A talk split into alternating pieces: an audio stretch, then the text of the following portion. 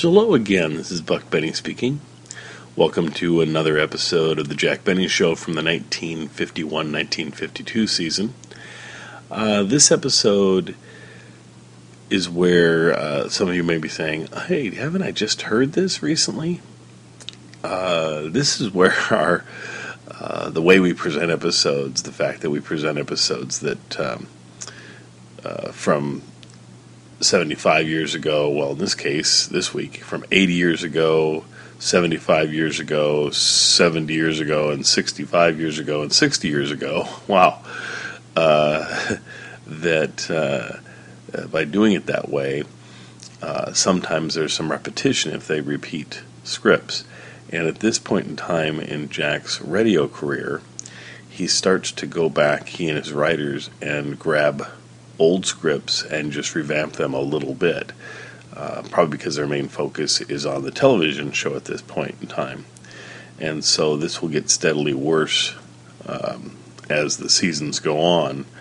Um, so in the next few weeks, you'll hear a couple episodes, unfortunately, from the 19 uh, brought up from the 1947 season uh, that we've just recently heard. So uh, this is again the one where um, it starts out with uh, about the phonograph that Jack's working on, and uh, we just heard that, of course, last month. So, uh, but it's interesting to hear the slight differences that they add to the episode.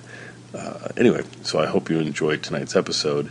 Uh, the other thing is for donations, the last two months, uh, unfortunately, we've been under the amount that we need to keep the podcast running. I'm not concerned yet, but uh, just if anyone's thinking about donating, it would be a great time to donate. Uh, of course, you donate by going to our podcast page, and to find that, just go to Google and type in uh, Jack Benny Podcast or Buck Benny Podcast, and ours will be the first one that comes up. You click on that at my front page, it'll say it'll have a donation button, and you just click on donate, and you can donate through PayPal that way. Otherwise, if you just know how to donate to anyone's email just by going through PayPal, you can do it that way too. Of course, my email is buckbennyotr at gmail.com, or you can send an email to that uh, email address and request my home address, and I will give that to you so that you can mail, check money order, whatever you want out to me to help keep the podcast running. And just for fun, let's remember our levels. $2 is the uh, Dennis Day level because, of course, he has two shows. And for a fifth with uh, Phil Harris, that's uh, the $5 level. And anything between $5 and uh, $38 is the Mary Livingstone level. And then we have of course, at the $39, our most popular amount to donate is uh, at the Jack Benny level. And then beyond the Jack Benny level, from 39 to $100 is getting to be a lot. And so that is uh, our famous overweight Don Wilson level. And then anything above $100 is certainly getting into the Alice Faye level. So uh, whatever level you're comfortable donating on would be great. Uh, I will say this: we uh, a few months ago, I was waiting to see if we were going to be able to cross 600 listeners in, on any given day. We used to get about 500, and I was looking back a, a year ago. Um, we were just getting over 500 each time we had a podcast and uh, over over time we'd have like 1500 downloaders now we have uh, about 2,000 downloaders per episode. And we have, uh, for the first time ever, hit where uh, for an entire week, every day of the week, we hit over 600 people coming to the website. And we're hitting close to, we're getting close to getting 700 so um, per day. So that's pretty cool. Uh, more and more people are enjoying it. That's fantastic please share the podcast with other folks and links to the podcast and everything. The more the merrier. Um, but we do need to, to fund it somehow. So uh, if you can help do that, that's fantastic. Uh, the funny thing is, if everybody was to donate on the Dennis Day level, the $2 level, everybody that listens to the podcast, uh, we'd be able to cover it uh, just by everybody donating $2 would cover what it costs to run the podcast for two years, which is amazing. But that's not going to happen. Only about 2% of the people who uh, listen to the show uh, have ever donated and so those two percent keep it running for the other ninety-eight percent of us. But uh, uh, and I do thank them so much, all, anyone who's ever donated. But uh, we just got to keep that up. So um, thank you so much, and we'll see you next time. The Jack Benny Program, presented by Lucky Strike. Do you toot-a, toot-a, toot-a, do you toot-a, toot-a, it be happy, go lucky, be happy, get better taste, be happy, go lucky, get better taste today. Friends, tear and compare. See for yourself that Lucky's are made better to taste better. From a newly opened pack, take a cigarette made by any other manufacturer. Carefully tear a thin strip of paper straight down the seam from end to end and gently remove the tobacco. In tearing, be sure not to loosen or dig into the tobacco. Now, do exactly the same with a Lucky Strike. Then compare. Some cigarettes are too loosely packed, some even fall apart. But look at that Lucky. See how it stays together. A perfect cylinder of fine, mild tobacco. So round and firm and fully packed. So free and easy on the draw. Now, what does this mean to you as a smoker? It means your Lucky is free of excessive air spaces, hot spots that burn harsh and dry, and those annoying loose ends that spoil the taste.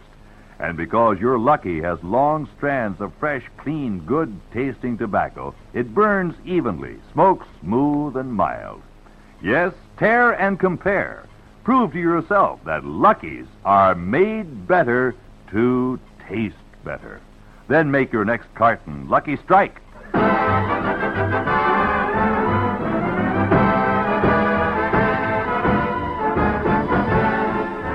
The Lucky Strike program starring Jack Benny with Mary Livingstone, Phil Harris, Rochester, Dennis Day, the Sportsmen Quartet, and yours truly, Don Wilson.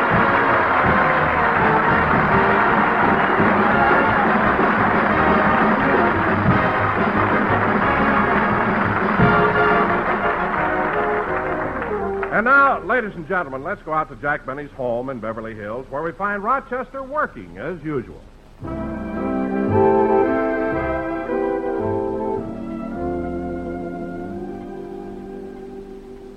Mm-mm, I sure have a lot to do. Every day it's the same thing. Work, work, work. Work, work, work. Quiet, Polly. I wouldn't mind, but I never seem to get finished. Got to do the dishes, oh, it's much against my wishes. You're a slow Paul. Got to do the shopping, Mr. Benny keeps me hopping. You're a slow Paul. There's a parrot here who constantly picks on me. He's gonna wind up in a fricassee. Rochester. Rochester, what are you doing to Polly? Uh, nothing, boss. Oh. Oh, oh Rochester, uh, bring me a screwdriver, will you please? Yes, sir. Here you are, boss. Thank you. I just have to tighten this last screw and I'll have the phonograph all fixed. But, boss, this phonograph has been broken for months. Why are you so anxious to fix it? Because Dennis Day sent over a record that he made especially for me to hear. See, I can't understand what's wrong with this phonograph. I tried to fix it once before. Well, boss, maybe if I took this and I. Oh, Rochester, now look what you've done. You knocked the horn off.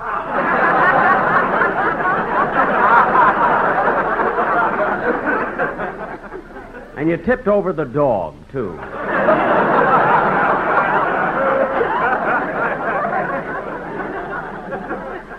Watch it, will you, kid? Uh, I'm sorry, boss. Let's take another look at the motor and see what's wrong. Okay. Hey, wait a minute. Here's a loose wire. I see where it's supposed to go. I'll just take it and put it in. Pull out the plug! Pull out the plug!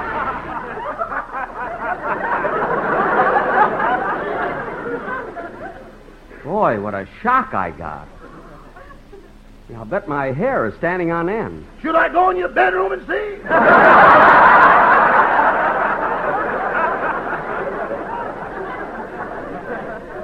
Don't be funny. There, the wire's fixed. Put in the plug and we'll play some other record before we put on Dennis's. What have we got in the album? Let's see. I'm forever blowing bubbles. Dardanella. The Sheik of Araby. Keep the home fires burning. Katie. And after the ball is over. No, I don't want to spoil those. Play some of the older ones. Go ahead. Boss, any record older than these are on cylinders. Oh, well, put some of these on. I want to try it out. Yes, sir. Uh, shall I put in a new needle? Oh, no, Rochester. See, the needle we have uh, was guaranteed to play a thousand records, and we only used it 873 times.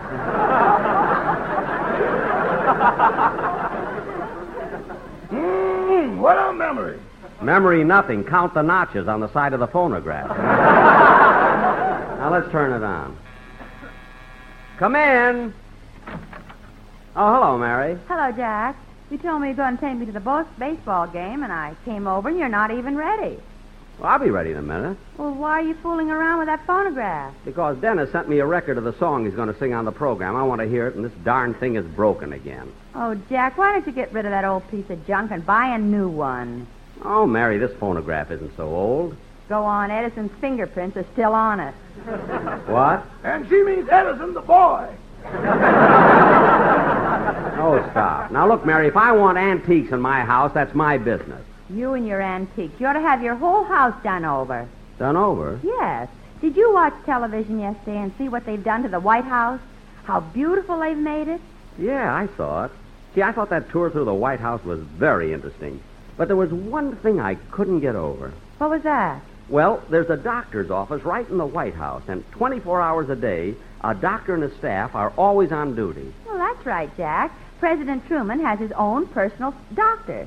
Well, that's what I'm getting at. Wouldn't it be cheaper if he belonged to the Blue Cross?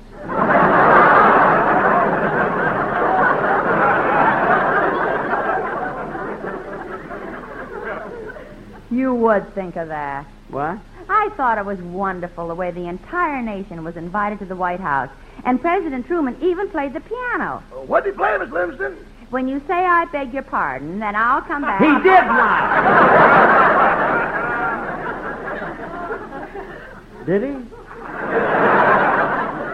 No, no, of course not. Hey, boss, I think I fixed the phonograph. Good, good. Well, come on, Jack. If we're going to the ball game, let's get started. In a minute, I want to hear Dennis's record. Rochester, put Dennis's record on. Yes, sir. Uh, what song is it, Jack? Well, Dennis made a special recording for me to hear. It's Irving Berlin's new song called For the Very First Time.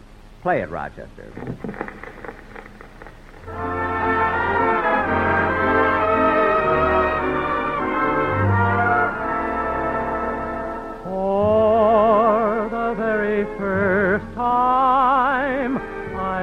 Find for the first time,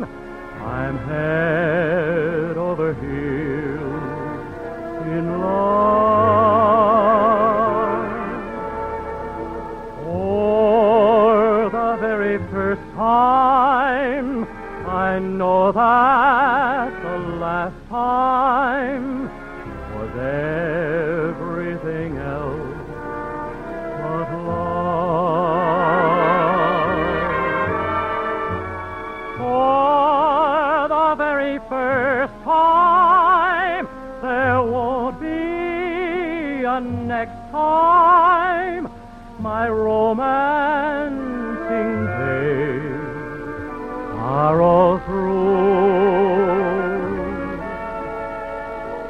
Oh, my love affairing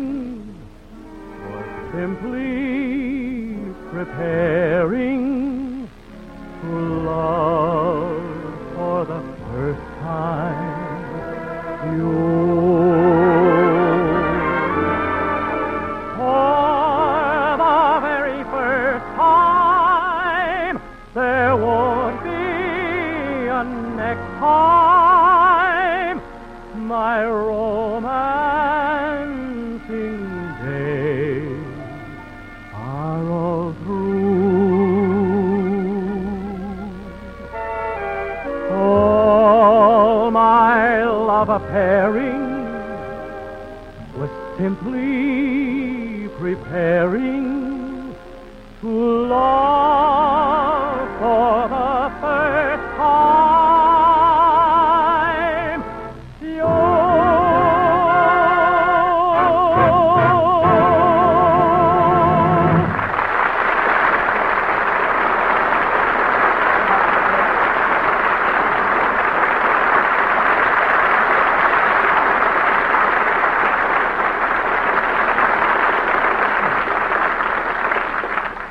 Mary, that, that new Irving Berlin song was very good, and I never heard Dennis in better voice. Well, I thought he was swell. I thought I was wonderful.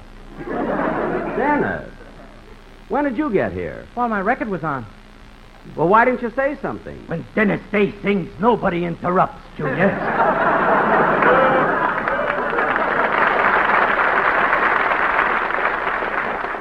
Dennis, I was. Just a second. Everybody wants to get into the act. How do you like that? Dennis. It's a catastrophe. Now cut that out! and take off that putty nose. now, Dennis, why did you send me a record if you were coming over here anyway? I thought I, I thought I w- I wouldn't be able to come.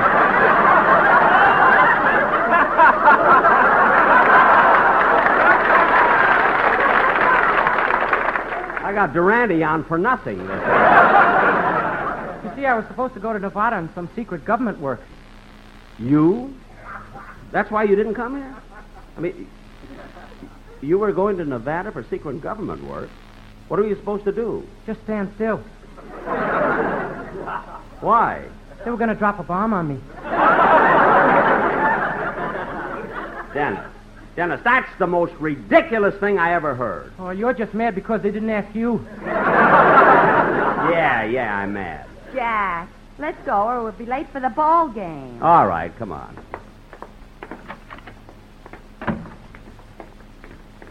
Oh, gosh, it's hot out today. It certainly is. I'll say. This morning, my uncle fried an egg on the sidewalk. What? Dennis, you mean your uncle... Mary, Mary, let it alone. Uh, but, Jack, he said... I know what he said. He said his uncle fried an egg on the sidewalk. Now, Yesterday, he fried an egg on the sidewalk, too. Really? it. Mary, I'm warning you. The day before that, my uncle fried an egg on the sidewalk, too. Well, it has been hot all week. Yeah, yeah, so he fried eggs on the sidewalk. My uncle hopes it rains tomorrow. Why? For a change, he'd like poached eggs.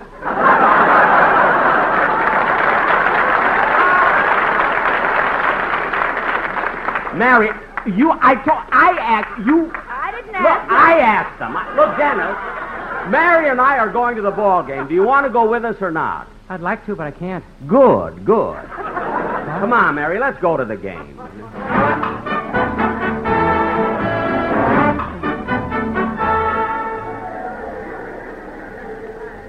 Jack, who's playing today? Los Angeles and Seattle. Let's see, we have seats one and two, aisle 15. Where's aisle 15? I don't know. Why don't you ask the usher? No, I can't. I can find it. Come on. Hot dogs, hot dogs, get your red hot chair. Mary, here's aisle 15, but I don't see our seats. Jack, why don't you ask an usher? I'm not going to ask anybody. I always get into arguments with ushers. Besides, I. Wait a minute. There, there are our seats. See, it looks like somebody's sitting in them. You wait here. I'll go and ask them to leave. Okay. Excuse me, mister, but I think you're sitting in my. Hey, Rube. Oh. Oh, nice seeing you again. Same here. Shake.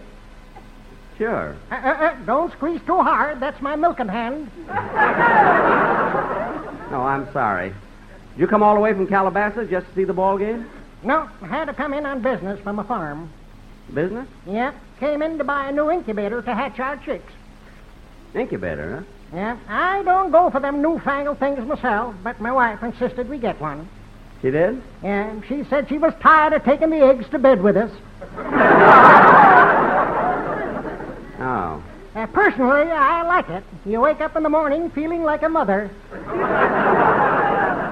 Well, I wouldn't know about that. Now, look, uh, there seems to be some mix up here. I think you're sitting in my seat. No, well, I'm in the right seat. But look at my ticket stub. Uh, Here. let, let's see. Mm, seats one and two, aisle 15. Wait a minute. This is the left aisle 15. You want the right aisle. Oh, yes, yes, my mistake. Well, I better be getting along. The game will be Uh, just, just about. a minute. I'd like to have you meet my wife. Your wife? Yeah. Honey, this is Jack Benny. Well, how do you do? Hello, handsome.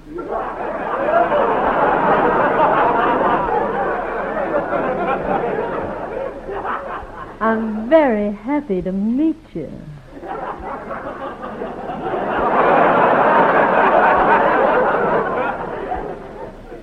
Well, this. Uh, this is your wife? Yep. Ain't as much of a hick as you thought I was.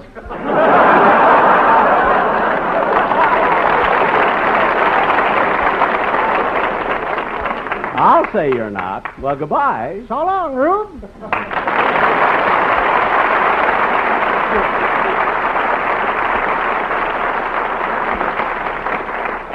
Uh, Jack, what happened? They weren't our seats. This is the left side of the park. Ours on the right side. Come on, let's hurry. The Seattle team is coming out on the field. Put on your glasses. That's Don Wilson. Oh, hello, Don. Hello, Jack, Mary. Hello, Don. Do you come to the games often? Ah, Mary, I haven't missed a game this season. I love baseball. He sure does, Mary. You know, Don used to play with Denver. That's before he went into radio. That's right, Mary. I played baseball for three years. What position? I covered center field. You ain't kidding. Don. hey, Don. Tell Mary about the time you won the game when you slid into home plate. Oh, Jack, I'd rather not. I'm embarrassed. I don't blame you. Tell me, did they ever find that catcher? What a mess that was. You know, I'll never forget.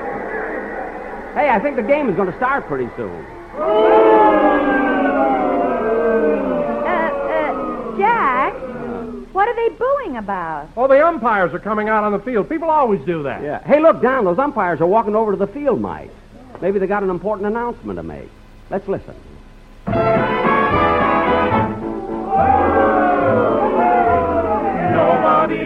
Loves an umpire. Nobody seems to care. Our hearts may be breaking from insults we're taking, but nobody seems to care. Nobody loves an umpire. We get an icy stare. You greet our decisions with jeers and derision, and nobody seems to care. We may be homely, but that's not the reason we're lonely. Although you may doubt us, you can't play without us, so why don't you treat us fair? When you are sitting up in the stands, puffing a lucky and feeling grand, Consider the men who get all the lumps. Are we chumps to be humped? The jeers and the boos never bother me, 'cause I know how happy I'm gonna be. For soon he'll be home in his easy chair, enjoying a lucky strike.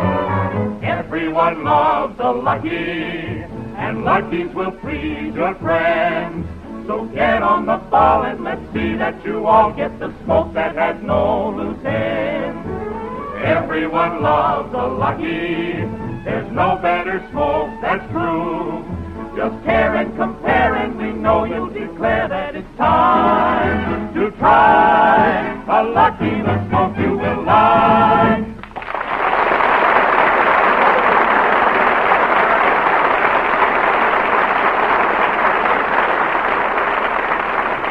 Hey, say, Don. Don, you put those umpires up to that, didn't you? yes, I did, Jack. You know, Don, you're fat but cute. Really. Well, I'll be seeing you later. Okay. Oh, by the way, Don, would you happen to know where right aisle 15 is? Oh, I don't, Jack. Why don't you ask an usher? Never mind. We'll find it ourselves. Come on, Mary. Okay. Attention, ladies and gentlemen, the batteries for today's game. For Seattle, Kinsfather and Shams. For Los Angeles, Chandler and Lade. You know, Mary, this should really be a great game today. Hot dogs. Hey, y'all, get your red hot there. Say, Jack, before we sit down, how about getting some hot dogs? Well, Aw, come on, Jack. You only live once. gee, I, I never thought of it that way. Well, all right. Say, fellow, Yeah, how much are your hot dogs? 25 cents each. Hmm. 25 cents? How come they're so high? Well, it's this way. Recently, the price of steel went up, so when a farmer's buy a plow to raise corn, he has to pay more money for the plow. Then the cattle and hog breeders have to pay more money for the corn which they use for feed. Then the meat packing houses have to pay more money for the meat. And this price raise is ultimately passed on to the consumer. The same thing holds true for the flour they use to make the rolls. So since the price of the rolls and the meat have both gone up, the price of hot dogs is 25 cents.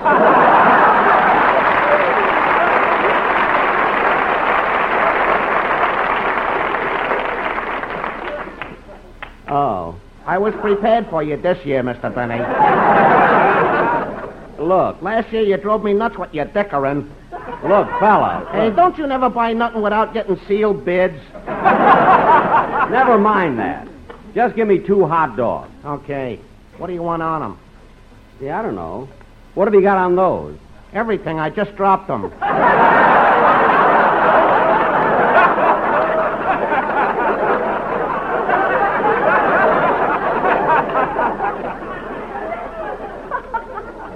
Well, then, well, then give me two fresh ones. Okay, here you are. Thanks. Uh, that'll be 50 cents. Hmm, let me see. Have you got change for a $20 bill? Yeah, I'm prepared for that one, too. Never mind. Just give me my change. Yeah, here you are. Hot dogs, hot dogs. Get your red hot there. Come on, Mary. Let's find our seat. Attention, please. There has been a change in the batteries for Seattle. Nagy will pitch instead of Kinsfather. Just a minute, Mary. I think this is the aisle we want. No, we're 15 and this is 24. Oh, for heaven's sake, Jack, why don't you ask... Well, hiya, Livy. Oh, hello, Phil. Taking the old man to the ball game, eh? hiya, Rube. hey, Livy, ain't you a little early for Father's Day? Phil, you can stop with those cracks about my age already. You're not exactly a Boy Scout yourself. Well, look, Jackson, at least I don't lie about my age. I say I'm 36, I'm 36. A likely story. Well, if you don't believe me, look at my union card. It says I'm 36. Phil, I wouldn't believe your union card. Why not? It also says you're a musician. Come on, Mary, let's find our seat. Uh, would you like to sit with us, Phil? No, Livy, I can't. See, I'm here with some of my boys. I got Kimmick, Remley, and Bagby. Oh. Hey, Jackson, What? ain't that a shame about Sammy, my drummer? Yeah. When will he be out? Out? You mean he's in again? Yeah, yeah, Livy, but it wasn't his fault this time. He just happened to step into a clothing store to buy a new suit. Uh-huh. Sammy tried on a snappy gray number and liked the way it fit him. The trouble started when he stepped outside to see how the suit looked in the sunlight. Why should that start trouble? Well, it was cloudy here, so he took the suit to Palm Springs.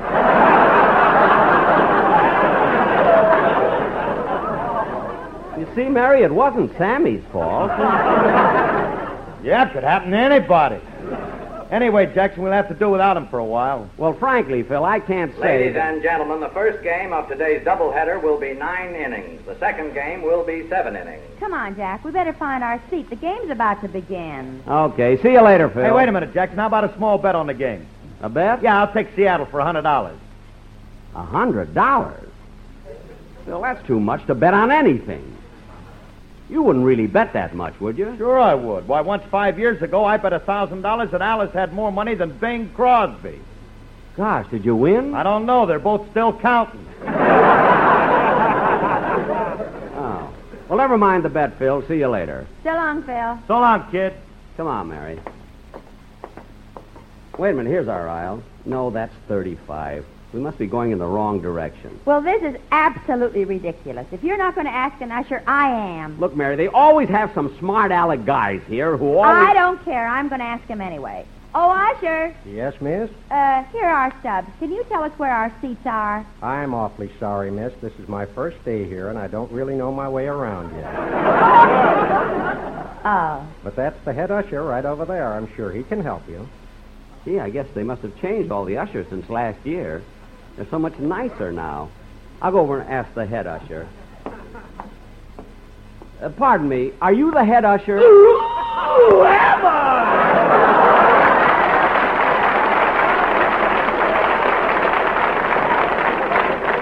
I knew it. I knew it. Come on, Mary. Let's get out of here. Jack, don't be a coward. Ask him. Okay. Look, Usher, can you tell me where my seat is? Right behind you, isn't everybody? That does it. Come on, Mary. I don't want to get into any more trouble with Usher. Well, Jack, it's your own fault. Maybe you antagonize him. I do not. You do too. You keep out of this. Okay, okay. Okay. Mary, here are two empty seats right here. Let's sit down. The first batter for Seattle is Pavlik. Uh, say, Jack. Quiet, Mary. Here comes the first pitch. Right. Boy, he really grooved that one in. You know, Mary, in this league, he's one of the best. Jack, why is the catcher holding the ball? Why doesn't he throw it back? I don't know. Everybody seems to be looking out. for- Ladies and gentlemen, time is called momentarily. There's a man frying eggs on third base.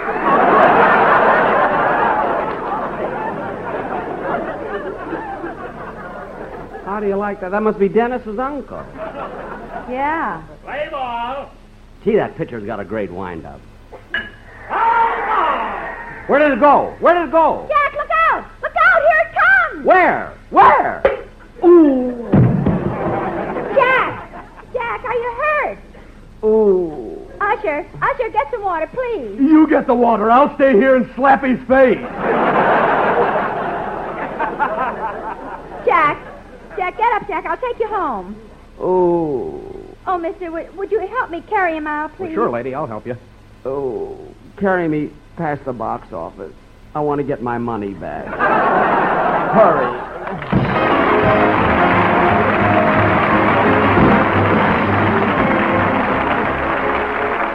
Ladies and gentlemen, the Red Cross has moved quickly to meet pressing human needs resulting from Missouri and Mississippi floods. Funds from the annual Red Cross campaign will be insufficient for the current disaster needs. So please help the flood victims by sending your contribution to your local Red Cross chapter. Thank you.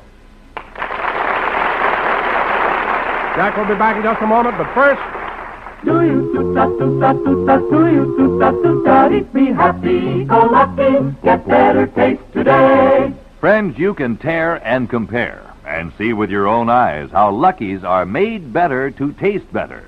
From a newly opened pack, take a cigarette made by any other manufacturer. Carefully tear a thin strip of paper straight down the seam from end to end and gently remove the tobacco. In tearing, be sure not to loosen or dig into the tobacco. Now, do exactly the same with a Lucky Strike. Then compare. You'll see some cigarettes have too many broken shreds and small bits of tobacco, giving you those annoying loose ends that spoil the taste. But you won't find that in a Lucky. Just look at that perfect cylinder of fine, mild tobacco. So round, so firm, so fully packed, so free and easy on the draw. Notice those long strands of fresh, clean, good tasting tobacco that smoke smooth and even, that give you a milder, better tasting cigarette. Yes, friends, tear and compare. Prove to yourself that Lucky's are made better to taste better. Then make your next carton Lucky Strike. Do you toot-ta, toot-ta, be happy, go lucky, go lucky, strike today.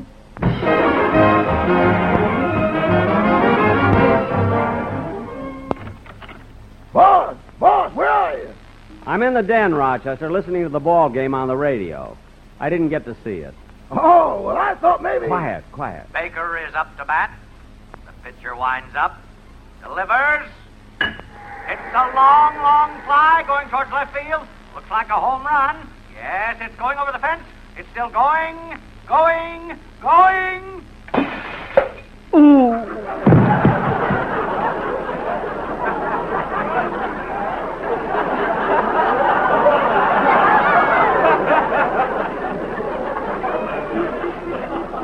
Boss! Boss! Ah, ah, speak to me! Say something! Good night, folks.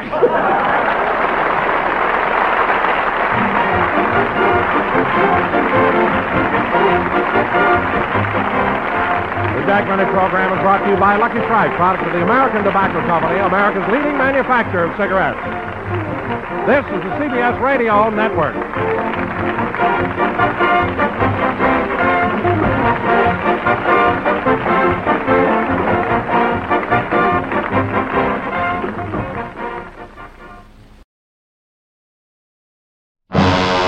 RCA Victor, world leader in radio, first in recorded music, and first in television, presents the Phil Harris Alice Faye Show.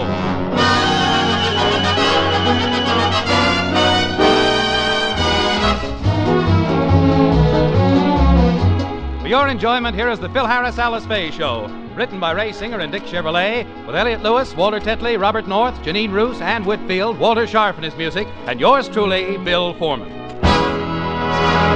When Phil's children turn to him for help in writing a letter, it seems to him harmless enough. But how he parlays this simple request into trouble with Uncle Sam, we'll see in a moment. First, a word from RCA Victor.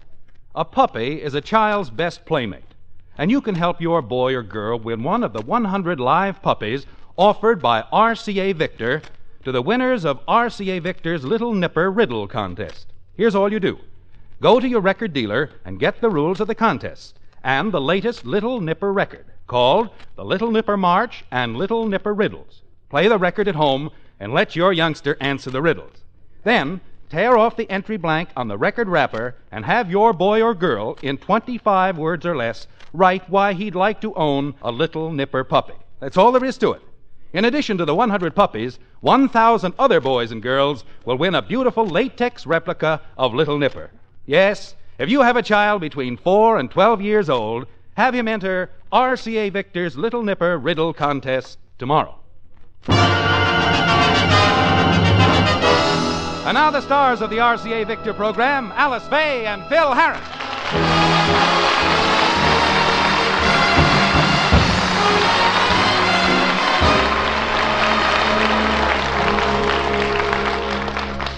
Every year at this time, the American husband is confronted with his worst enemy, that dreaded scourge, spring cleaning. The Harris household is right in the midst of it. Alice has everybody in the family working. Two days ago, she assigned Phil and Frankie to the job of cleaning downstairs. And that's the last she saw of them. Curly? What? How much longer we have to hide under the house? Oh, not much longer. Alice should be finished with the cleaning by tomorrow. She's a pretty fast worker. Mm-hmm. All she has left to do is to put up the screens, paper the hall bedroom, retile the bathroom, and vulcanize my rubber duck. That's a lot of heavy work for a woman. Don't you think she ought to have a man helping her? Certainly she should. But I've racked my brain. I can't think of anybody. Why don't you help her? Oh, you've been under the house too long, kid. You're getting stir crazy. Besides, we did help her. She told us to clean out the refrigerator, and we did. Finished every bottle of beer in there. That reminds me, we don't have any beer left, Curly. Think we ought to sneak out and get some more? No, no, nothing doing. If Alice sees me, she'll put me right to work like she did last year. Man, that nearly killed me. What'd she make you do? She gave me a chamois, a jar of polish, and made me shine all her silver. Took me three weeks to do it. Three weeks just to shine her silver? Takes time to clean a hundred thousand silver dollars. Both sides. You know, I ain't gonna let the old man on there be shabby. You know, I gotta take care of You know, that's the kind of job I've been looking for all my life. A money cleaner. Anytime Alice wants her old bills dry cleaned or her annuities renovated, Harris? anything Mrs. like that, I'd be. Harris? Where are you, Mrs. Harris? Hmm? Oh, something terrible just what happened. is- I must tell you all about it. Can you come out for a moment, please? Oh, great. Here comes our neighbor with the four tongues. Did you call me Mrs. Stewart? Oh, I'm so upset, Mrs. Harris. I'm just a bundle of nerves. I don't know what I'm doing. Oh, it's just awful. Simply awful, I tell you. Well, I- I- oh, I, I- know I- you don't want to hear my troubles, so I'll tell you. now, of course, if you don't want to hear them, you just say so. Well, I am busy, oh, and I- I knew you'd want to hear them. Do you know that Cuddles sneaked out of the house and I can't find him anyplace? He's always doing that. Oh, it's so exasperating. Have you seen my Cuddles? No, no, I haven't. But uh, I heard a, I heard a noise under my house a little while ago. Maybe he's under there. Oh, that's probably where he is. Cuddles? Cuddles, are you under there? Now you answer me or I'll come in and get you.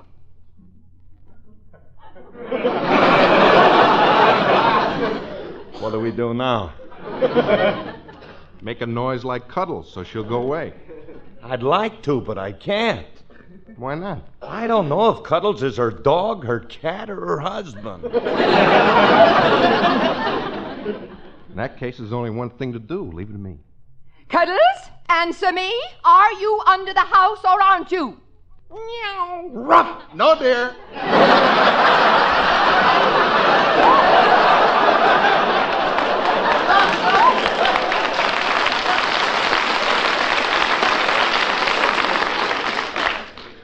Covers everything. I heard a noise under there. Now come on out, Cuddles, you naughty little bulldog, you. I know you're there. I can see your beady eyes and your drooping jowls. well, then if you won't come out, I'll have to reach under there and drag you out by your collar. There, now I've got hold Let of go you. my neck. Who do you think you're pulling, lady? Let go. Why, shame on you, you bad doggy, you talking back to mother like that. oh, my goodness, this isn't Cuddles. Did you find your dog, Mrs. Stewart? No, this isn't my dog, Mrs. Harris. It's yours. I ain't no dog. Hey, wait a minute. I recognize that voice. Come out from under the house. All right, Alice, we're coming. We're coming. Come on, Remley. Oh, I might have known it was you, too. My goodness, you find the strangest things under houses. you suppose they grew there? Mrs. Stewart, this one is my husband. Oh, what a wonderful place to keep a husband. you know, it's possibly ingenious. I always keep my husband George locked in the attic, but this is a much better place. Keeps him out of your way and he gets fresh air at the same time. Oh, Mr. Harris, you know, I'm so sorry I mistook you for my dog. You don't look anything like Cuddles. Thanks, loads. He has. His eyes are brown and yours are blue. Stain can't tell a man from a dog. Hey, lady, do you ever get your husband mixed up with Cuddles? Oh, don't be ridiculous. I can't get them mixed up. Cuddles is the one with the jeweled collar. Well, I better run along and look for Cuddles. I simply must find him. I prepared a nice warm lunch for him. Oh, well, if it gets cold, I can always give it to my husband for dinner. Goodbye.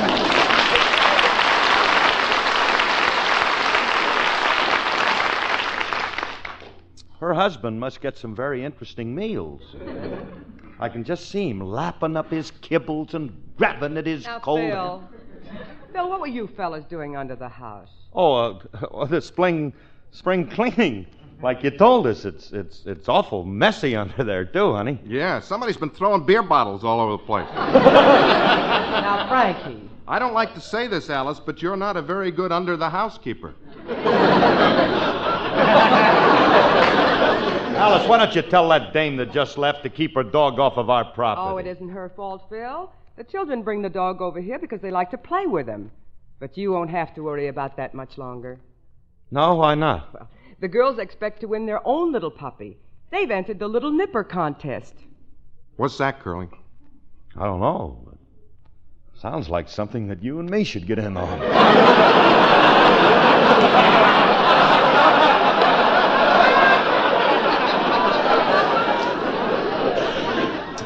when it comes to taking a little nip, we should be one to five.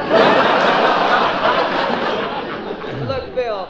Bill, this is being sponsored by RCA, and it's not for adults. The Little Nipper contest is just for children. They'll be ashamed of themselves sponsoring a drinking contest for kids.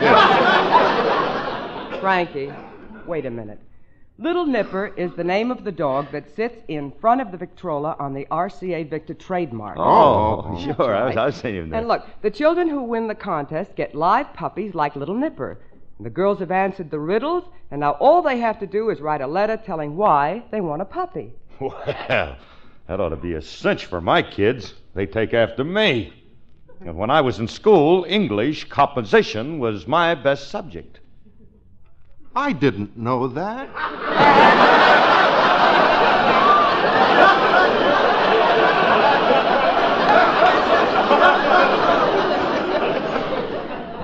Tell me more. I will, I will.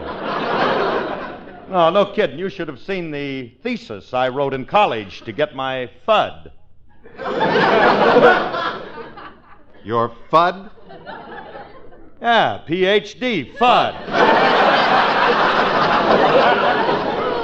Yep, the silent. Why are these banjo players always so illiterate? If I was writing that letter for the kids, I guarantee I'd write a masterpiece. We I know. heard that, Daddy, and you can help us. Yes, you have. We have to tell why we want a little nipper puppy in 25 words, and we can't. Will you write it for us? I'll write it for you, huh? Oh, well, I'd love to, girls, but I can't. Uh, Why not? He don't know 25 words. I do, too. I got a good vocabulary. I can give you 25 words just like that. Listen, there's pool room, pari-mutuel, corkscrew, jigger, ice cubes. That's two words, really. Uh, how many's that make so far? Oh, never mind. Look, kids, I'm not kidding. If you really want me to write that letter, I'll do it, and you'll be a cinch to win. But, Phil, you can't do that. They're supposed to write the letter themselves. It's not ethical. Please, Alice, I know what I'm doing. You just go over there and sing. The band's waiting for you in the driveway. All right, I'll sing. In the driveway? They're uh, waiting for the bus to take them to Tijuana. They're- You sing, and I'll write the contest letter for the kids. Mon chéri, mon chéri, I adore you. Mon amour, mon amour, I implore you. Donnez-moi un peu baiser, which means give us a little kiss, please just say. Voulez-vous, voulez-vous, this is what I want from you. Voulez-vous, voulez-vous, this is what I want from you. Un baiser from your lips, even kiss my fingertips. Fais l'amour, ooh la la. I better run to my mama. She has always taught me to beware of things like this. Oh, but hugs and kisses thrill me.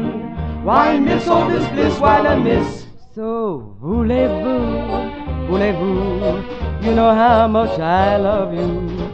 Voulez-vous, voulez-vous, now I ask you, voulez-vous? Je vous aime beaucoup, pour toujours, pour toujours, pour tout, tout le monde. Voulez-vous, mon chéri, mon amour c'est très grand.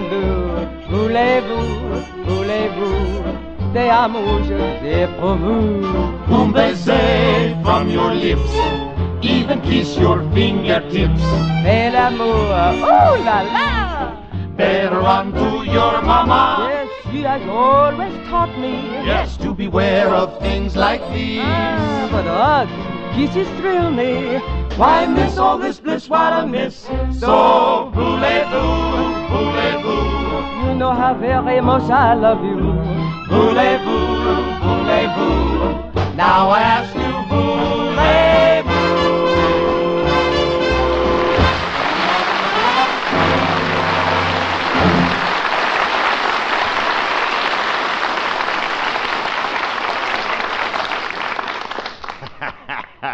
hey, Frankie, writing this contest letter's a cinch. I don't know why the kids found it so hard to write 24 words. 25, wasn't it? Mm-hmm. 25, that's what I, I. I'm doing great, ain't I? Oh, yeah, you only been at it two hours already. You got seven words. Yeah, but what words? Listen to what I've written. I want a little nipper puppy because. Aren't those the same words that were on the entry blank? Yeah, but the way I spelled them, they'll never recognize them. I'm thinking every minute. I think you need a little more than that. You better let me take a crack at it. Uh, how's this sound? I want a little nipper puppy because I like dogs. Clever, but dull. You gotta make it more appealing. Yeah, I guess you're right. I'll change a few words, make it more appealing. How's this? I want a bottle of ready mixed martinis because I like dogs.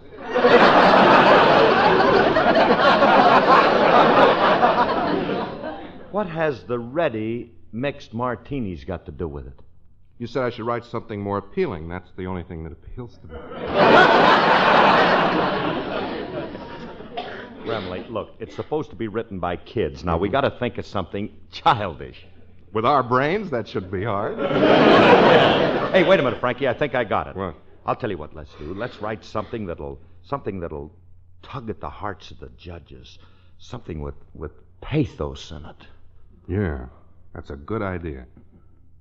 I got just the thing. How's this sound? Our names are Alice and Phyllis.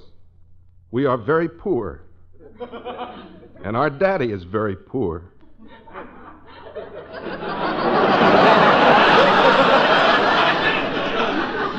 Good start. Our mother would be very poor, too. Except that we never had one because our daddy is so poor he can't afford one.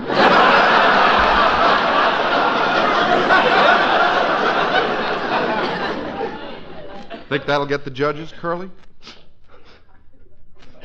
I don't know about the judges, but it's made a Johnnie Ray out of me.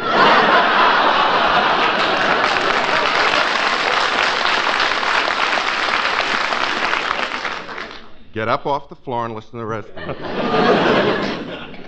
we are so poor that we don't have anything at all. And if you send us a puppy, at least we'll have something to eat. Remley, they're fox terriers, not hot dogs. Now, let me handle this myself. I'll write something good and I'll get. Yeah, honey, yeah. Bill, are you still working on that contract? Yeah, we're working on it. We'll have it in a Well, minute. you can forget it. I was just reading the entry blank, and the girls are not eligible. What's the matter? They too stupid? no, Frankie. Well, no. then why can't they enter? Well, according to the rules, your children are not allowed to enter. What's RCA got against Cherokee kids? Bill, listen. it- Well, after all, they're only part Indian. Yeah. Your little half breeds are as good as anybody else. If will keep quiet, I'll explain. It's just that employees of RCA and their families are not allowed to enter the contest. Oh, honey, gee whiz, the kids had their hearts set on winning a dog. Now I don't know what I'm going to tell them. What? Daddy, did you finish writing the letter? Hey, girls, uh, look, uh, I got some bad news for you. You, you kids are not allowed to enter the contest Well, why not? because I'm your father. That's not our fault.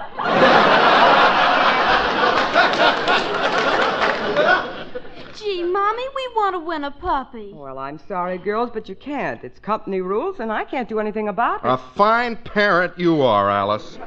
Well, what do you mean? If you were any kind of a mother at all, you'd buy the company and change the rule.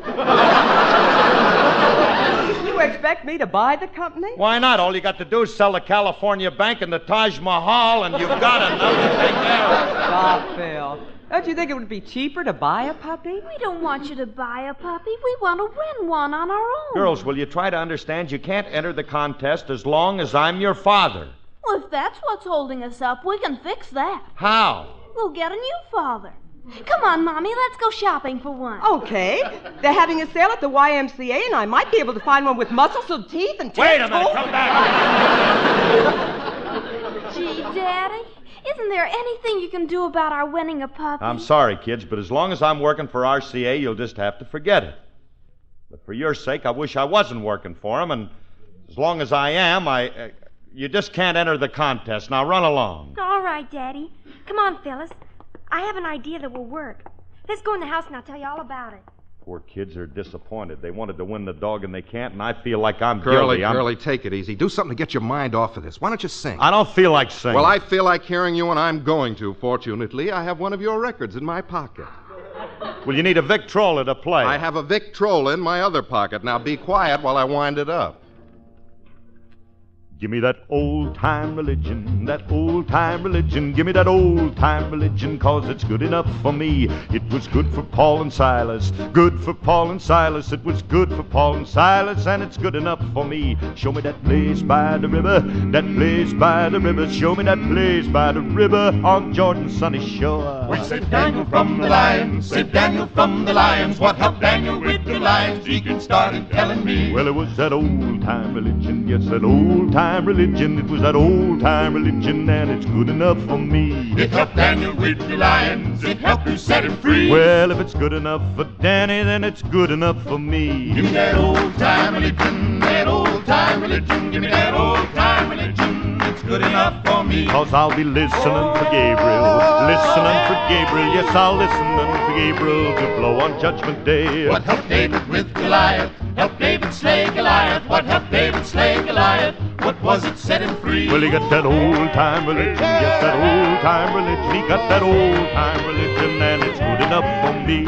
It helped David with Goliath. It helped to set him free. Well, if it's good enough for Davy, then it's good enough for me. So give me that old time religion, religion, old time religion. Give me that old time religion, cause it's good enough for me. Now what rescued Brother Jonah? What rescued Brother Jonah? What was it saved old Jonah from the belly of the whale? He got that old time religion, yes, that old time religion. He got that old time religion. It's good enough for me. It helped Jonah with the whale, yeah, it helped to set him free. Well, if they brought it on to Joni, let 'em bring it on to me. Give me that old time religion, religion, old time religion, religion, old time religion. It's good enough for me. Give me that old time religion, religion, old time religion. That old time religion. It's good enough for me. Well, it's that religion, religion, religion, that old time religion, religion, old time religion.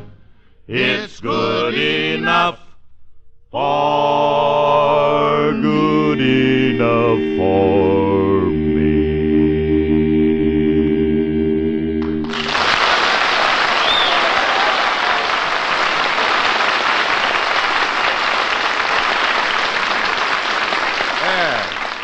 feel better now, Curly? No, I don't feel better. I feel it's all my fault that my kids can't enter the contest, and what's worth, my kids are probably blaming me. Now they'll grow up to hate me. Curly, your children aren't that kind. They won't hate you. They may kick you every time you pass them. But you won't even feel it if you wear shin guards. Will you stop already? this is no time to joke. I'd like to help my kids, don't Daddy, you? we want to help you. We want to talk to you, I mean. We just entered the little nipper contest, and I think we're going to win. Honey, I keep telling you and telling you you can't enter it as long as I work for RCA. Oh, you don't work for them anymore. No, we just sent in your letter of resignation. Well, that's different. As long as I resign and I'm not working for them any foul. what did you do? Well, you said you wished you weren't working for them, so we wrote a letter to the sponsors saying you quit and signed your name. We just put it in the mailbox. Oh no! When the boss gets that letter, he'll. He What am I getting excited, the boss? The boss, he, he ain't gonna let me quit. The guy loves me. He won't after he reads all those nasty names you called him. Don't tell me you made up nasty names. Well, we didn't have to make any up. We just used the names you call him when he's not around. Cheapskate and slave driver and skinflint and You left fat- out the best one. Wait a minute. well, Remley, thanks to my two kids, I ain't working anymore. So what? It makes your children happy. After all, what's more important to you, your children or your job? My job. Them kids ain't brought in a nickel to this house yet.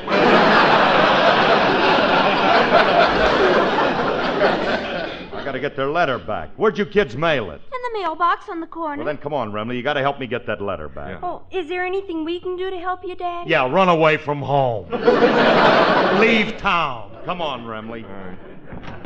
We got to get that letter before the mailman picks it up. I can't afford to lose this job. Calm yourself, Curly. RCA can't afford to let you go. They can't? Of course not. I guarantee that the day you go off the air, their sales will go up so high they won't be able to fill all their orders. They'll be in trouble. Yeah, I've held them back nicely, haven't I? well, here it is, Remley. Here's that mailbox. Good. Just reach in and get the letter. Reach? I don't think I ought to do that. You want the letter back, don't you? Do what I tell you. Reach in. Oh, okay, but I don't think I should do this, but I'll try it. Well, I got my arm in okay, but I can't feel nothing in there. Well, reach in a little further. I got my arm as far as it'll go, Remley. I can't tell you I can't feel nothing. Well, I'll have to think of something else then. Pull your arm out. Okay. Remley.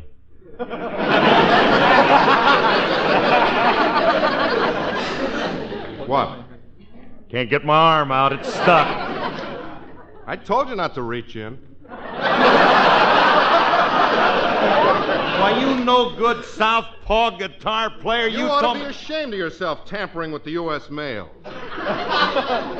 As a citizen, I feel it's my duty to call a cop. I wonder if I could teach Les Paul to play left handed guitar. if I could, I'd kill you on this very. Hey, wait. Oh, no, here comes Julius. Uh oh. Now I'm a cinch to get arrested. Now what are we going to do? Don't let him know what you're doing. Act nonchalant. Oh, that should be easy with my arm in the mailbox. I'm dead. When your sweetheart writes a letter to your wife, you're in trouble. Mr. Harris, what are you doing? Mailing the letter? All the way up to your armpit?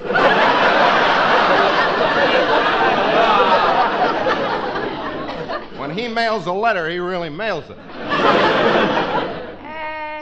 yeah. All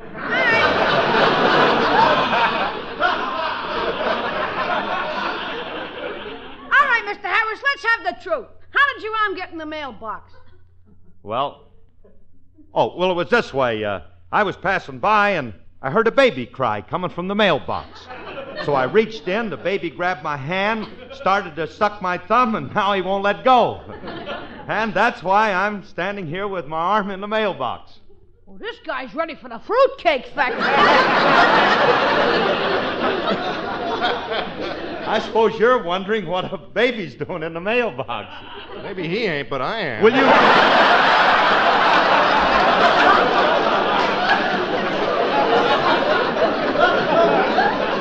Stop trying to be funny, will you, and help me get my arm out of here. All right, I'm thinking, I'm thinking. May I make a suggestion, Mr. Remley? What?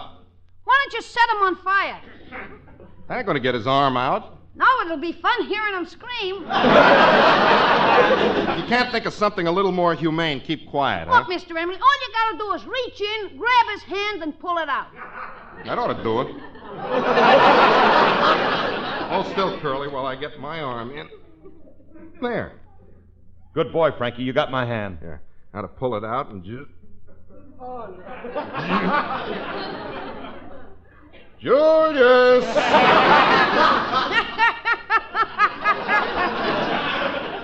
That's a cute picture. You two guys holding hands in a mailbox. Don't just stand there, kid. Do something. By the authority of the Postmaster General, I now pronounce you as man and parcel post. Julius, will you help us? We can't get out. Are you sure? Yeah, we're helpless. Good. Now to get back to the fire bit. The two of them ought to blaze good. And nuts. Here comes the mailman with a collection truck. Now I can't do nothing. So long, fellas. Julius, help us. How are we going to explain to the letter carrier what we're doing in the mailbox? Tell him you got loaded and the bartender mailed you home. You'll never believe that.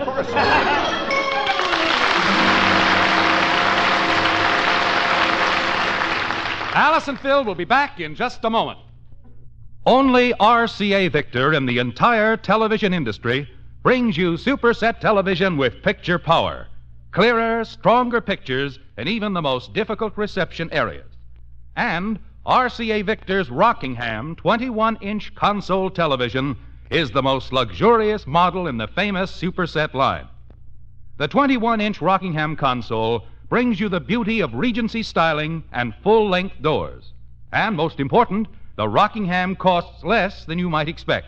Of course, all RCA Victor prices are modest. In fact, they start as low as $229.95. And they're complete prices, too, including federal excise tax, full year picture tube warranty, and no extra charge for mahogany finish.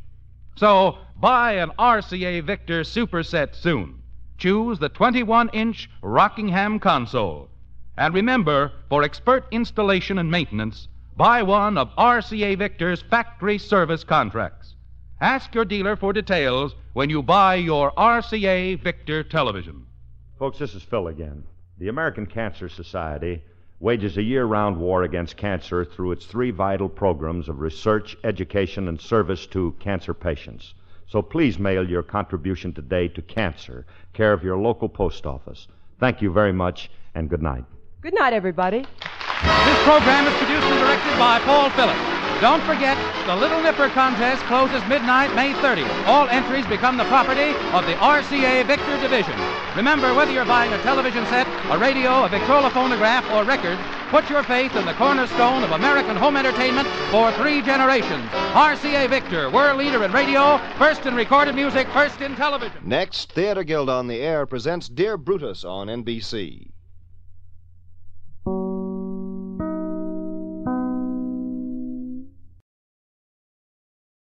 Well, hello again. This is Buck Benny speaking. Welcome to another episode of the Jack Benny Show from the 1941 1942 season. This is the point in Jack's career uh, where they're going to start really uh, ramping up the episodes that take place on military bases and really start um, entertaining a whole lot of troops. Uh, the next three episodes in a row are all take place on military bases, and uh, you'll see that they they start uh, ramping up the the military references and that sort of thing in the shows. Uh, tonight's show is no exception, but it also focuses on, of course, Mother's Day, which is coming up. So if you haven't got anything for your mother yet, or your wife, make sure you do that. You've got uh, a few days left, and uh, I just love the way that uh, we get all these wonderful shows uh, focusing on Mother's Day at this time of year every year. Uh, the way we bring you these shows, so it's uh, just kind of fun that way.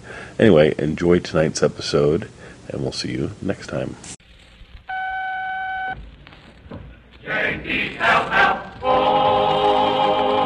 The Jello program coming to you from Mather Field, California, presented by Jello and Jello Pudding, starring Jack Benny, with Mary Livingstone, Phil Harris, Dennis Day Rochester, and yours truly, Don Wilson. The orchestra opens the program with Army Air Corps.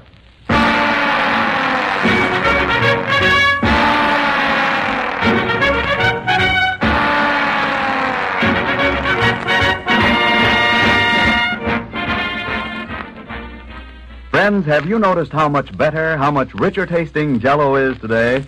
Well, that's because Jello's grand flavor is now locked in, protected for your pleasure by Jello's new and exclusive process. This marvelous process locks the flavor right into the tiny Jello particles, gives you extra goodness, brings you a new high in dessert enjoyment. Yes, Jello is the perfect dessert, a dessert that fairly coaxes you to enjoy it.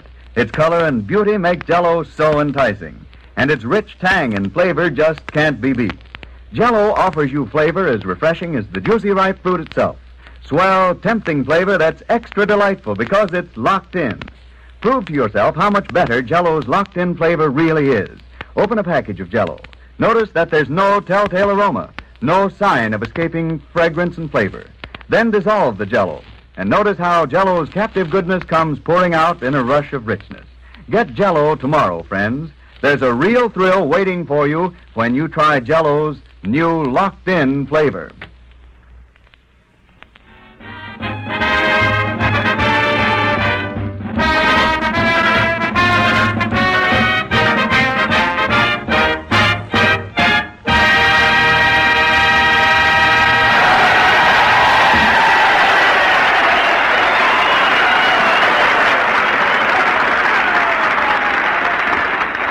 Army Air Corps played by the orchestra. And now, ladies and gentlemen, our broadcast today originates from Mather Field near Sacramento. Mather Field, where Uncle Sam's Eagles of the Sky are trained. Yes, sir. Those young men whose flying ability and courage make them unquestioned monarchs as they soar through the clouds. Whee!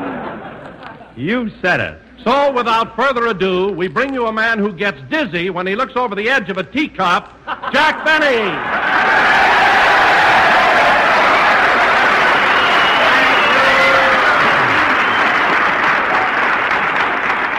Thank you, fellas. Thank you. Jello again. This is Jack Benny talking. And Don, that was a fine build-up. Imagine saying I get dizzy when I look over the edge of a teacup. Why, I read fortunes in a gypsy tea room for five months without taking one spill. Believe me, I'm I'm no softy. Well, Jack, all I meant was. I don't care what you meant. And for your information, Don, when I was a youngster in Waukegan, Illinois, I was the first person there to fly. To fly? Why, I never knew that. Well, it's a fact. When I was about seven years old, my father gave me a great big kite. I tied the string around my waist like a darn fool. A tornado came along, and I landed in St. Joe, Missouri. St. Joe. They love you there. Now cut out that ad libbing. You orchestra boys are here just to blow your brains out. And about one more toot should do it.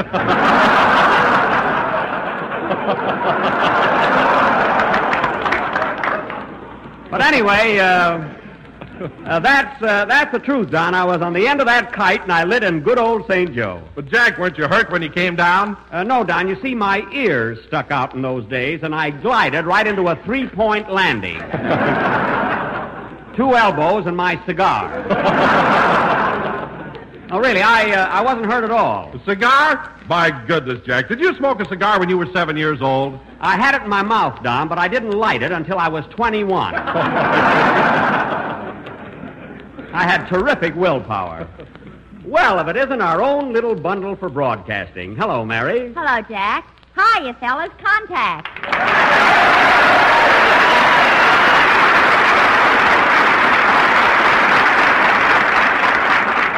Hey, you did all right. Well, Mary, um, how do you like it at Mather Field? Oh, swell. But you know, Jack, all the boys here are so bashful. Yes, yes. yes, they, uh, they are a rather quiet group of fellas, you know.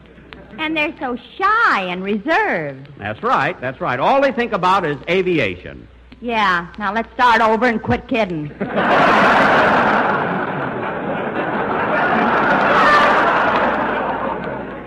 Now you're talking. Say, Mary, I noticed you're wearing a pair of wings on your lapel. Where'd you get them? Oh, the cutest aviator gave them to me.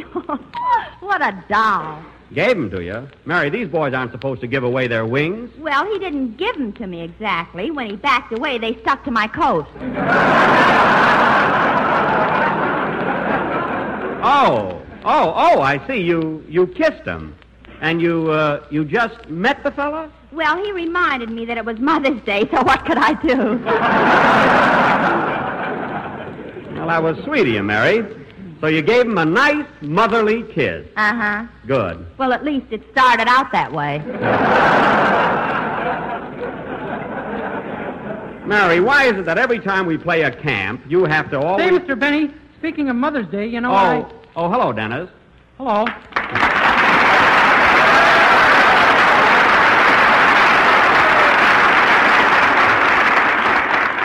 Well, Say, Mr. Benny, speaking of Mother's Day, you uh, know... take uh, take a bow, kid. I took it already. Oh, Say, Mr. Benny, speaking of Mother's Day... how um, how how did you uh, how'd you come up here, Dennis? I I didn't see you on the train. Don't you remember? You put me in a crate in the baggage car.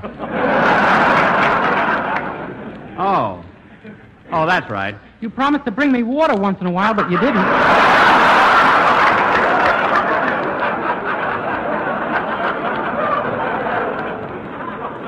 Well, I, I'm uh, I'm sorry, kid. It uh, it slipped my mind. The baggage man reached in for my autograph, and I bit him.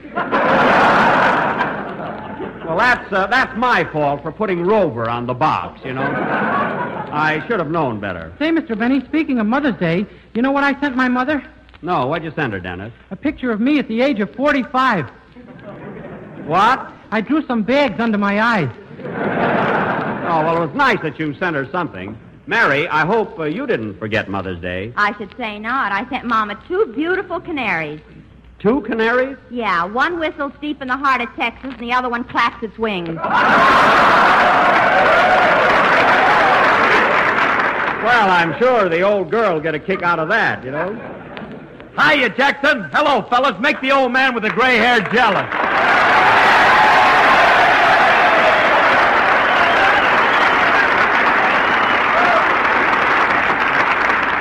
Ah, what a reception. They love you here, Phil, are they? You're telling me. Say, Jackson, ain't this a coincidence? Here it is Mother's Day, and we're at Mother Field.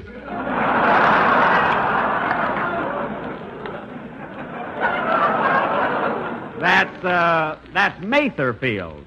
And although I pronounced it wrong last week, I mean, and speaking of uh, Mother's Day, speaking of Mother's Day, Phil, uh, did you remember your mother? Yeah, she's a little white-haired lady, about five foot two. I don't mean that.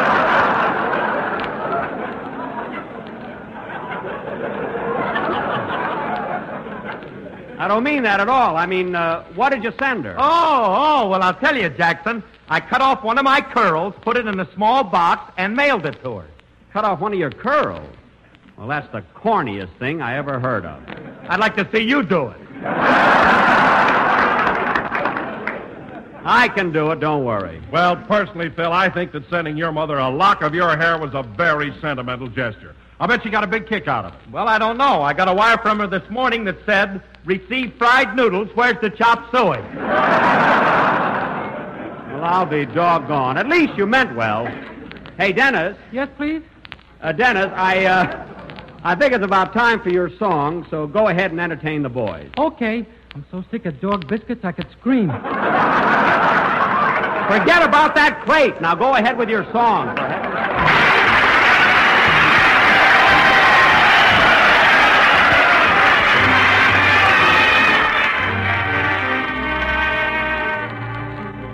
Johnny Doughboy found a rose in Ireland.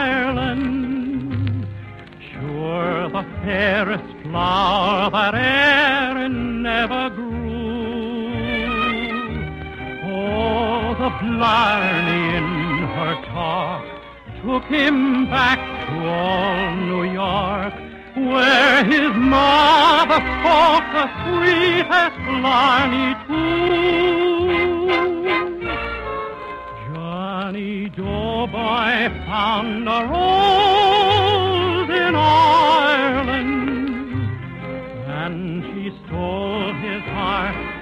smiling eyes of blue.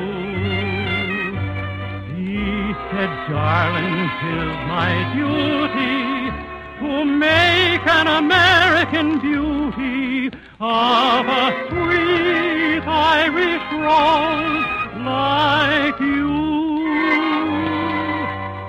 Girls are girls in Londonderry, in Kilkenny, Cork or Kerry. From the Shannon to Duncannon, they're all sweet as can be. But there's one who'll soon be knowing that my heart is overflowing. Tis an Irish girl I love, and she's just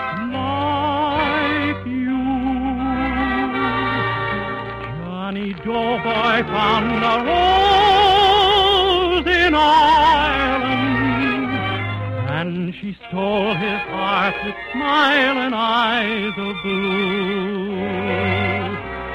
He said, darling, 'tis my duty to make an American beauty of a sweet Irish rose like you.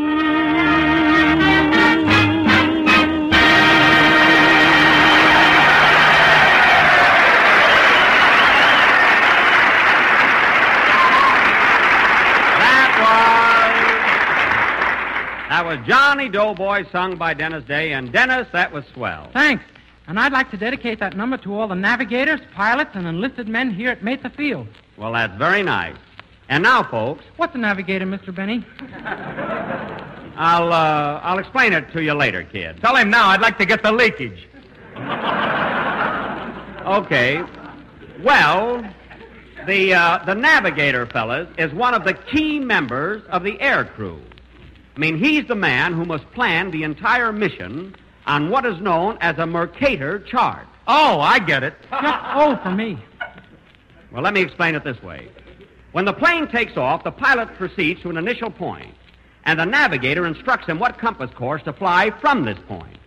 The navigator must next determine the ground speed, and in order to do this, he solved what is known as a triangle. You know what a triangle is, don't you? Sure, a man, a woman, and a guy under a sofa.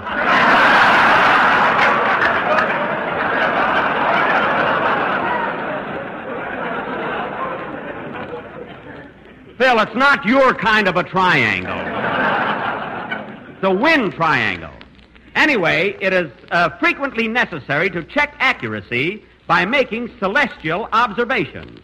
To make these observations, the navigator uses an instrument known as a sextant Ooh, what he said.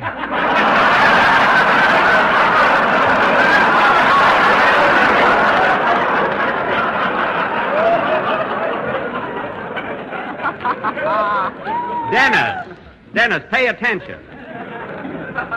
Thus, ah. no use. I'll have to talk to that kid. Thus, by noting his compass and using the sextant, the navigator can determine his precise position. Now, are there any questions? Yeah, how can you use such big words without your teeth flying out? I've got a bridge like the Golden Gate and keep still. And now, folks, as I was about to announce. Mary Livingstone will read one of her famous poems. Now, wait a minute, Mary. I don't care if you did write a poem. You're not going to read it tonight. You let me read my poem, or I'll tell all these fellows that when you were in the Navy, Never mind. you went up to the crow's nest looking for eggs.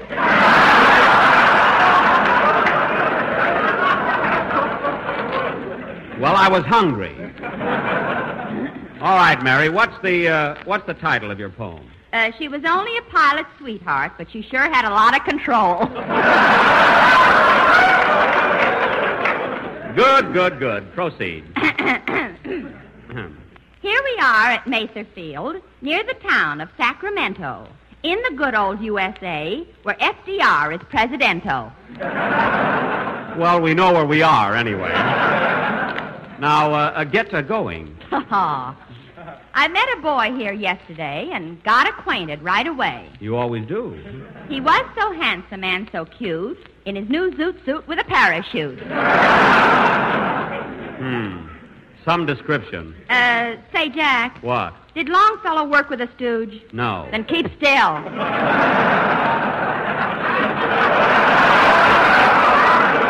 Oh. Oh, pardon me. Uh, go ahead. He showed me his plane with motors twin and said to me, let's go for a spin. But we'd had no introduction, so I stayed right there for ground instruction. Good. How many more verses, Mary? Uh, one more, and it's all about bombardiers. okay. I'd like to be a bombardier and drop a bomb on Hitler's ear. Well, And when he turned to see what got him, I'd drop another on his. Very good.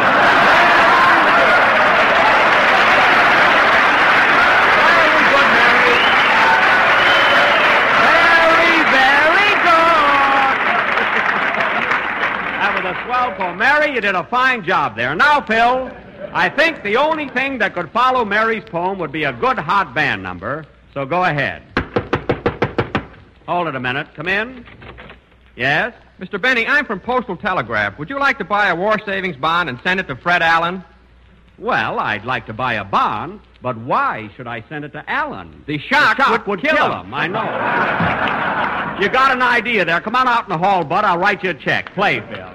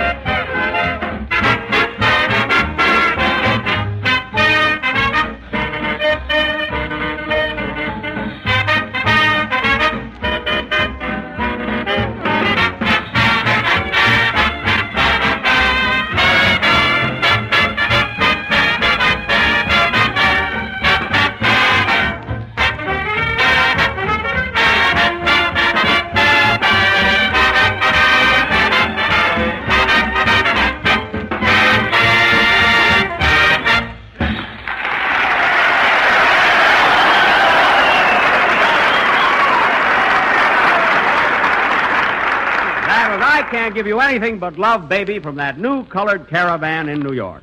And uh, played by Phil Harris and his orchestra. Say, Phil, uh, come here a minute. I've got some very important news for you. What is it? Uh, you too, Dennis. Now pay attention. Okay, hold my yo-yo.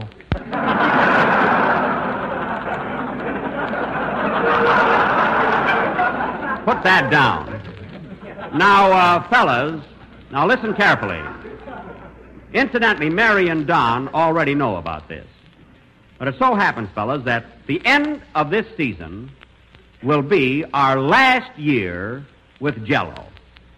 What? You mean we're going to get fired? I knew it couldn't last. We've been getting away with murder.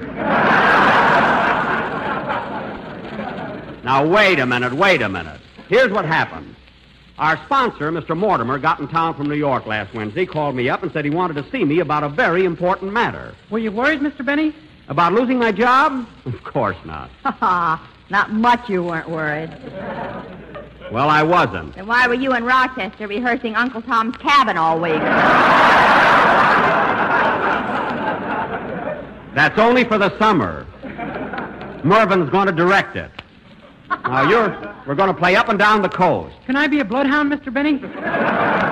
Yes, Dennis, I'll just take the crate off of you. Anyway, fellas, the sponsor called up, so I made a date to see him that afternoon. Mary, Don, and I got in the Maxwell, and Rochester drove us over to Mr. Mortimer's office on Hollywood Boulevard.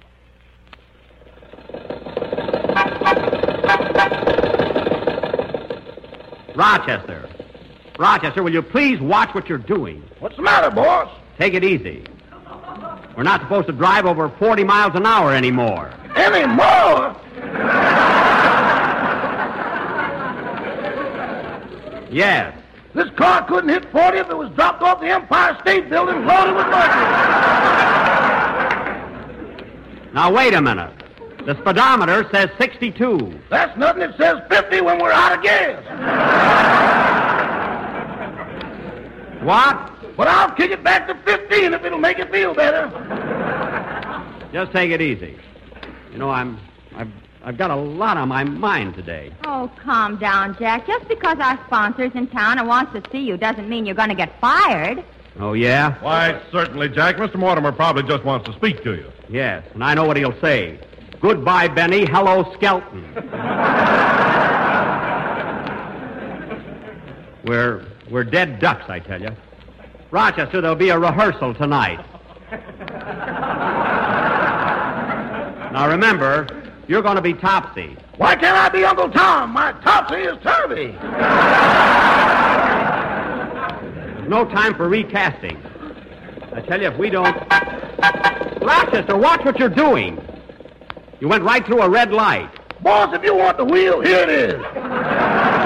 Stick that back on there. I'm I'm nervous enough. Imagine, Mary, I've been with Jello eight years, and Mr. Mortimer wants to cast me aside like an old shoe. Old shoe is right. Look at that pair you've got on. Never mind. And sewing those patches on your coat. Who do you think you're fooling? Listen, Mary, a little sympathy won't hurt.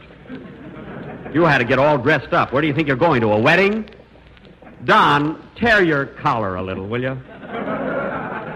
Right, right there on the side. Now, Jack, you're just imagining things. I'm sure you're not going to get fired. After all, you're a great comedian. I stink, and you know it.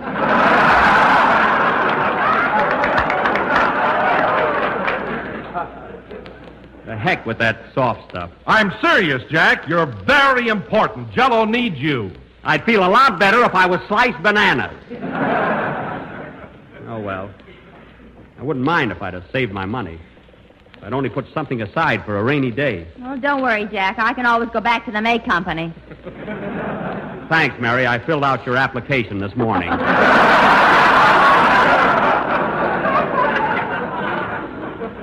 I. I don't know what's going to happen. I'd never leave you, boss. I'd work for you for nothing. That's mighty sweet of you, Rochester. I'm working for next to nothing now.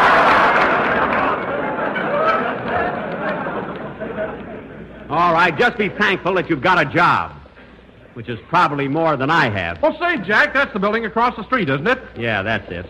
Now, Mary, when we get in Mr. Mortimer's office, I wish you'd let me do the talking. You just sit in the corner and wipe your eyes once in a while, you know. I'll give you the cue.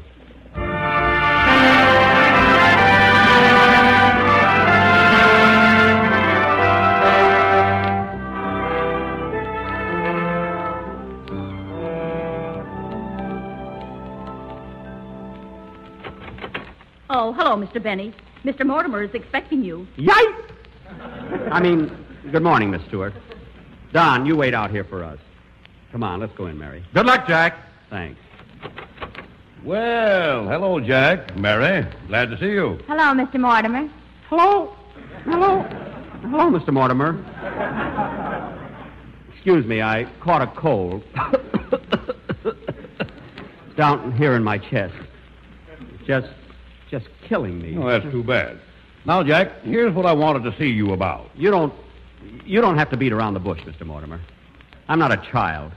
I can take it, you know. Now, Jack. But you can't do this to me, Mr. Mortimer. Uh, Mr. Mortimer.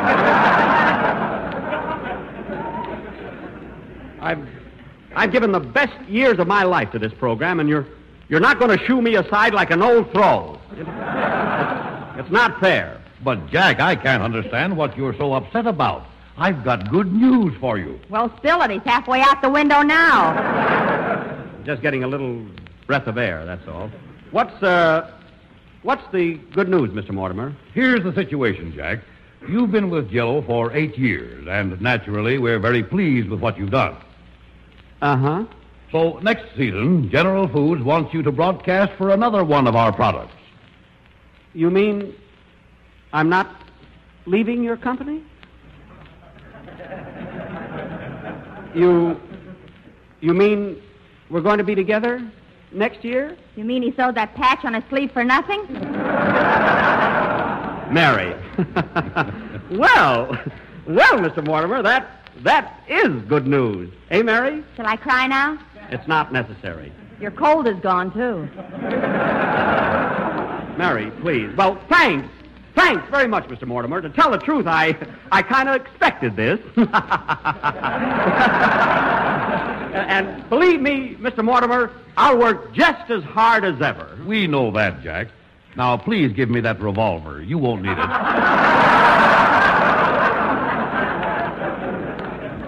Here you are.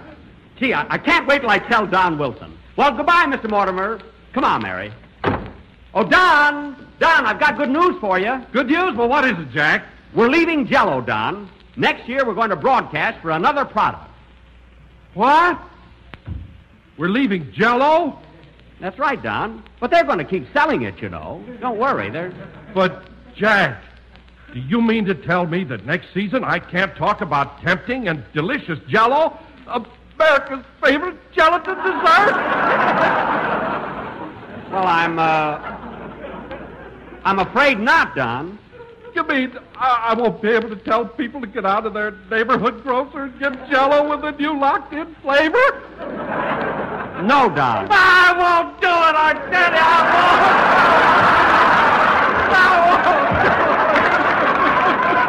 But Don, don't cry. Look, you can still tell people to do to go down to their neighborhood grocer and buy this new product. Well, as, as long as they're, at their grocers, can't they buy a little package of Jello too? Well, of course, of course, of course, They'll always be able to get Jello. And here's something else, Don. Listen to this. Our new product will be economical too, and who knows? It may even be delicious with sliced bananas. Why, it'll be wonderful, Don. Wait till we get rolling. You'll love it. Now, come on, kids. Let's go.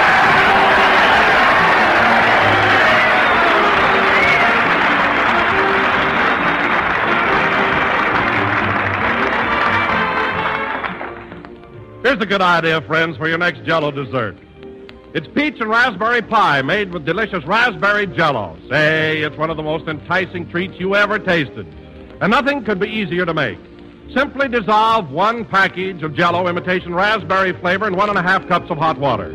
Chill until slightly thickened, then fold in one cup of heavy whipped cream and two cups of canned sliced peaches drained. Or, if you wish, use one box of quick frozen sliced peaches freshly thawed. Turn into a baked pie shell and chill until firm.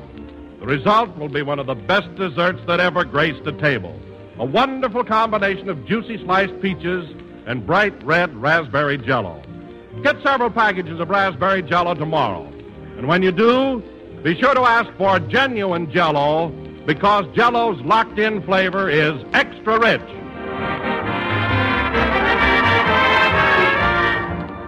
This is the last number of the 32nd program in the current Jello series. And next Sunday, we will broadcast from the Army Air Force Replacement Center near Santa Ana, California.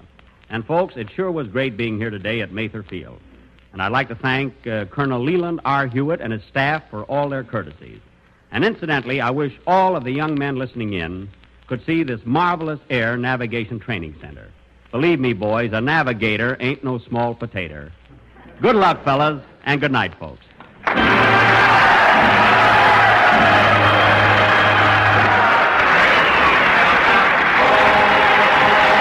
The Jello program is written by Bill Morrow and Ed Beloin and is broadcast each week by shortwave to our armed forces throughout the world. The presentation of this program from Mather Field has been for the entertainment of the personnel stationed here and does not necessarily constitute an endorsement of our product by the Army or its personnel. For a swell treat, there's nothing better than Jello puddings. Those rich, creamy puddings that are made by the makers of Jello. Try Jello chocolate pudding. It's smooth, mellow, gloriously good with a wonderful, rich chocolate flavor developed especially for Jello puddings by the famous Walter Baker chocolate people.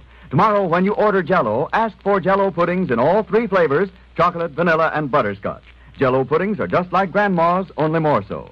This program came to you from Mather Field. This is the National Broadcasting Company. KFI Los Angeles.